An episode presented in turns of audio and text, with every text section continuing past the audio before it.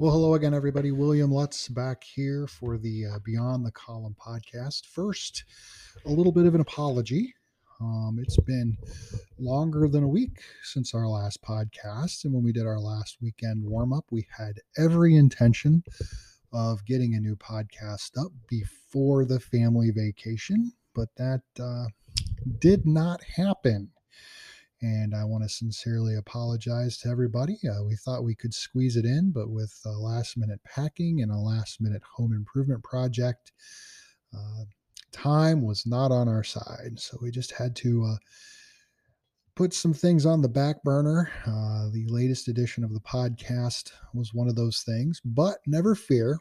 We're just going to pick up where we left off. Um, we're going to act like last week didn't really happen and we're just going to continue to move ahead. Um, I will say it was a wonderful vacation. Got up to southwestern Michigan where our family's been before. Had a wonderful time in St. Joseph and South Haven. Uh, spent a lot of time with the family. Got some good ideas for the podcast coming up. And so hopefully uh, the week away was uh, what you will be able to say it was a good week uh, because hopefully the materials and the uh, content that we provide will be of a higher quality moving forward. But going back to last week's weekend warm up, we talked about something that was first started in 1956 and it will be finished this fall. We talked about how this was something that has changed American society. And it's something that uh, once we've gone this far, we can't go back. So, what was that thing? And it was on June 29th, 1956, President Eisenhower signed the Federal Aid Highway Act of 1956, creating the Interstate Highway System. Yes, Believe it or not, the interstate highway system, uh, as it was originally planned back in the 1950s, has finally just been completed. And where was this completion at? It was in all places, uh, New Jersey. There was a part of Interstate 95 that uh, right after you got out of Philadelphia, uh, Interstate 95 just kind of disappeared. It turned into a a different freeway and picked up Interstate 95 back in New Jersey. Um, so, right now, as we are speaking, that last section of Interstate 95, taking folks basically from uh, the northeast suburbs of Philadelphia into um, New Jersey along the New Jersey Turnpike, is being finished. And uh, it kind of made me think of another portion of our interstate system, which I believe was Interstate 90. There was a small town in Idaho, and I can't remember the name of it, but this was back, I believe, in the mid 90s. Uh, the interstate actually went through the town, like through the town. Main Street was the interstate.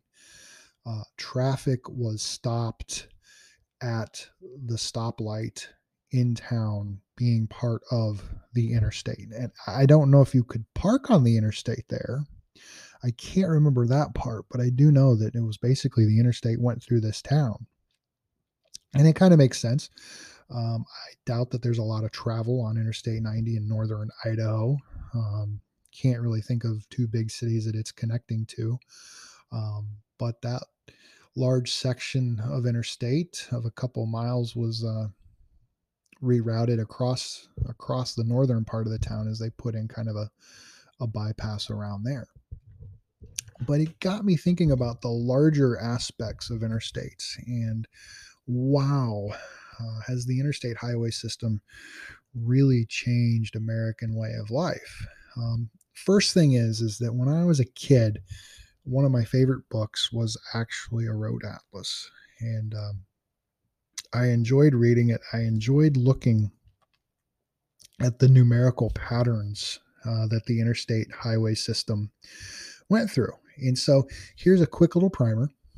The numbers go higher from the south to the north and from the west to the east. Even number roads go east to west. Odd number roads go north to south. And if the road ends with a five or a zero, it is meant to be a cross country highway. So you take a look at Interstate 95. Um, using those rules, it kind of goes across the country and it's on the eastern seaboard. It goes from Maine all the way down to Florida. Interstate 5, on the other hand, uh, is on the west coast, goes all the way from San Diego up to Seattle, Washington. Um, Interstate 10 takes you from Jacksonville, Florida, all the way to Los Angeles, California on the south. Interstate 90, I think, goes from from Maine all the way across the country uh, over into Washington State. And so that's how the interstate highway system um, was created. Uh, the town I live in, Troy, is on Interstate 75, which again will take you all the way up from uh, Sault Ste. Marie, Michigan, all the way down to uh, Miami, Florida. And Interstate 70s there, which I think takes you from roughly Baltimore uh, out to to Denver. It might even go as far as as San Francisco. I can't remember off the top of my head. But um, we created these interstates uh, in the 1950s. It was originally done for military purposes to ensure that uh, if something were to happen and troops needed to be quickly deployed in different parts of the country, there would be this super highway system to make that happen. And in fact, there was a specific rule that the uh, overpasses had to be of a certain height so that they could um, get the missiles on the trailers underneath those overpasses. Um, and of course, this was kind of President Eisenhower's legacy. And uh, one of the reasons that he came up with this legacy is he remembers his own time when he was a young soldier uh, back at the turn of the 20th century. And when he was uh, riding along, it would take two weeks to go from coast to coast. And now that time, you went from two weeks to just a matter of days now, thanks to the interstate highway system. And while the interstate highway system had a unique and profound impact on America's military, it probably had an even more unique and profound effect on America's economy. I mean, take a look at how communities that are along the interstate highway system grew and prospered, especially compared to those communities that aren't along the American interstate highway system. Um, I'm taking a look at my own town again of Troy, which is located in Western Ohio. It has two interchanges in the city there are kind of two other interchanges that are in between cities. Um, but when you think about the economic growth, uh, the commercial growth that has occurred in these communities, it has occurred right there at those interchanges. Um, West Main Street, which is kind of the big drag in Troy for all the locals, uh, takes you from the east side of town to the west side of town. And I remember going along West Main Street when the interstate was there, and there was a, a, an ice cream factory, a bank, and a gas station. And this was probably as far back as the 1980s. Um, but really, once uh, once the 1990s came, there was phenomenal economic growth. Uh, the Walmart came, uh, Meijers came, which is another kind of Walmart-like superstore um, fast food restaurants galore, more gas stations, more banks, uh, shopping center, um, everything that anybody would equate to modern suburban living is right there on West Main Street. And what happened in Troy happened to other communities up and down any interstate in America almost. Um, these interchanges were golden or they were just the the gold mine that communities were looking for uh, to help drive economic prosperity and the reason is is that if you could attract travelers along that road um, to spend money in your community, those dollars that come in, that's that's the easiest type of dollar to get um, in terms of trying to promote economic development in your town. Um, there's very little cost involved, and those dollars, when they come in and they're attracted to the community, um, they have this amazing multiplier effect because the people who usually work at those stores live in the community and they spend those dollars elsewhere in the community. So those dollars just get turned over and turned over and turned over. And it can have just an amazing effect on how a community can grow uh, their local economy. And so we've seen that everywhere. And the flip side is you see towns that aren't as strong, that aren't across um, the interstate highway system. So I'm I'm specifically thinking of kind of these old pike towns that exist that that are just shells of what they once were. Think of a place like uh, Brandt, Ohio, which is a small community in southeast Miami County, and I, and I worked there for many years. Um, before the interstates came, it was a, a, thriving village, I guess is the best way to describe it. Um, it had an Odd Fellows Hall. It had a small grocery. Um, I believe there was a gas station there.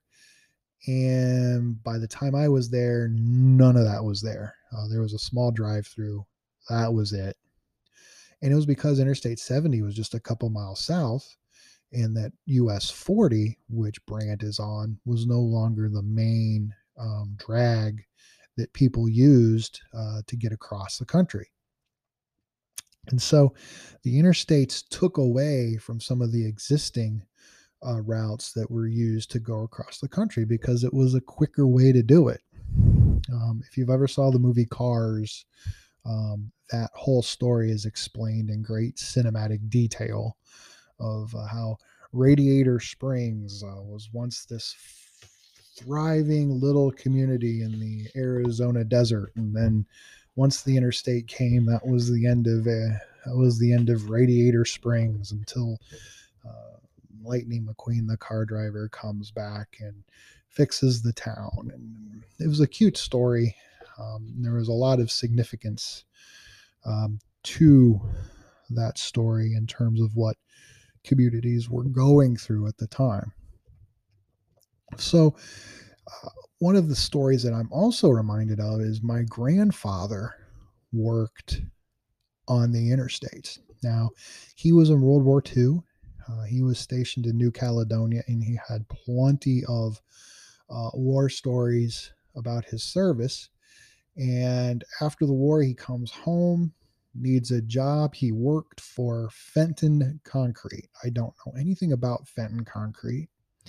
I assume they were more of a local outfit, but uh, I don't know. But they they had some of the contracts to build some of the physical interstates, and so he remembers building uh, some of Interstate 75, and uh, he re- he told me stories of how he felt that the interstate was not going to be uh, used, how it was not going to be very popular.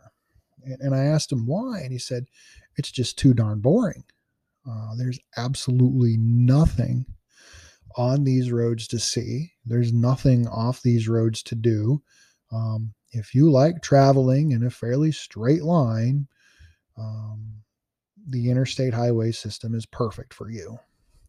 And um, even though he passed away just a few years ago, I, I often wonder what he would think about looking at the highway system today, how it has grown exponentially um, to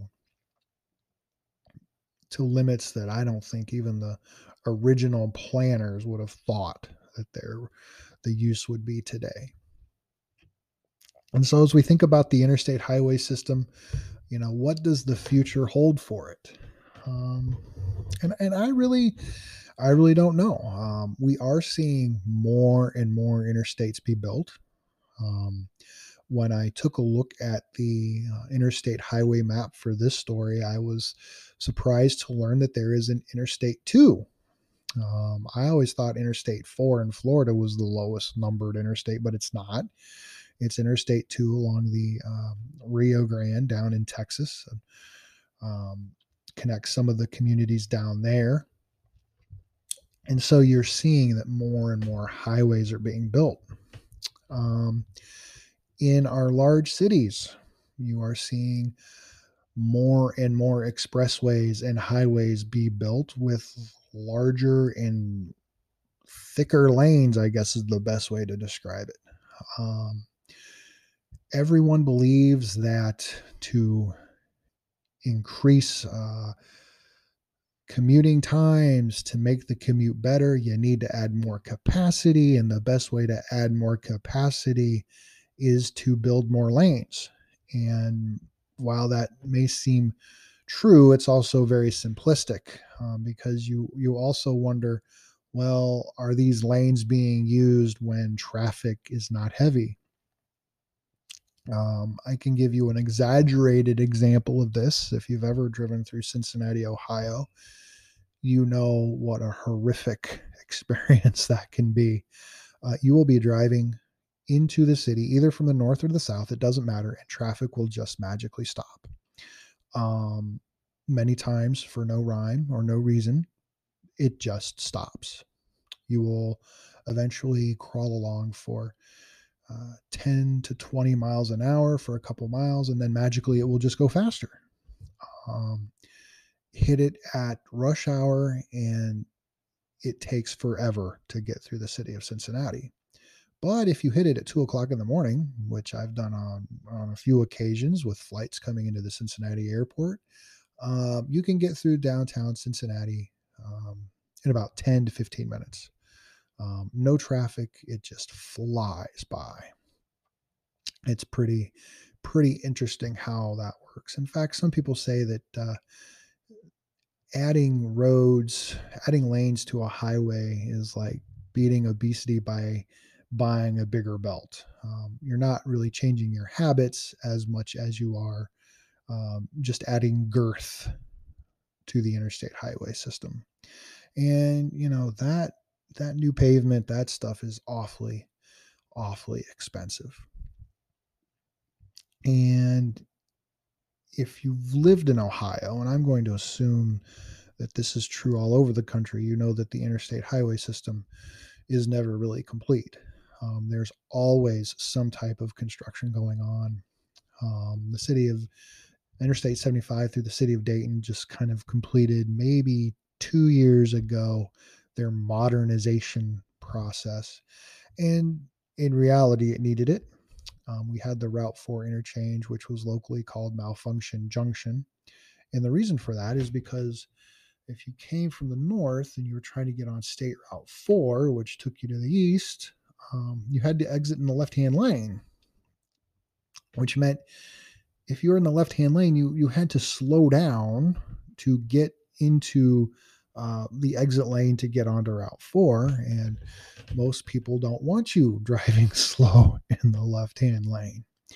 And there were also so many exits. I mean, exits were probably uh, spaced out as uh, like a quarter of a mile. And, and so there were always fender benders of people getting on, getting off the interstate, um, just because there was not a lot of space in between those particular um, exits along the highway.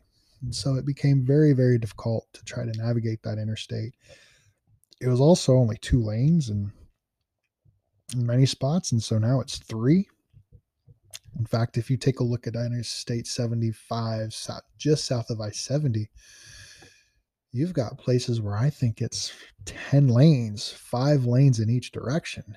And um, I remember the first time driving it, I was pretty impressed because you only saw uh, five lane interstates um, in pictures in Los Angeles where the traffic was bumper to bumper and absolutely miserable.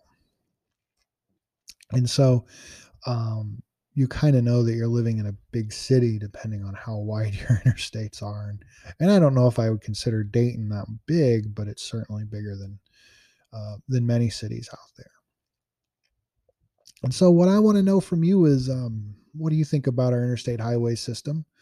Um, some of the stories that you have, some of the stories of road trips, things of that nature that existed out there for you. Those are the things I want to know about. Um, is was the, has it been a good thing? Has it been a neat thing? Uh, does it hold a special place in your heart, or is it just a place of misery where you have to go um, beat the burden and beat the uh, beasts of the daily commute to and from your job? Um, it's amazing how one ribbon of road can evoke positive emotions in some and just negative emotions in others. Well, we're going to end the podcast now. We want to thank you for listening. Again, interact with us. Uh, send us an e- email at beyond the column at beyond the column podcast, excuse me, at gmail.com. Tweet us at beyond the column on Twitter. Look at our Facebook page, page, facebook.com slash beyond the column. We thank you so much for listening. We're looking forward to talking to again, talking to you again next week here on the Beyond the Column podcast. Have a great week, everybody.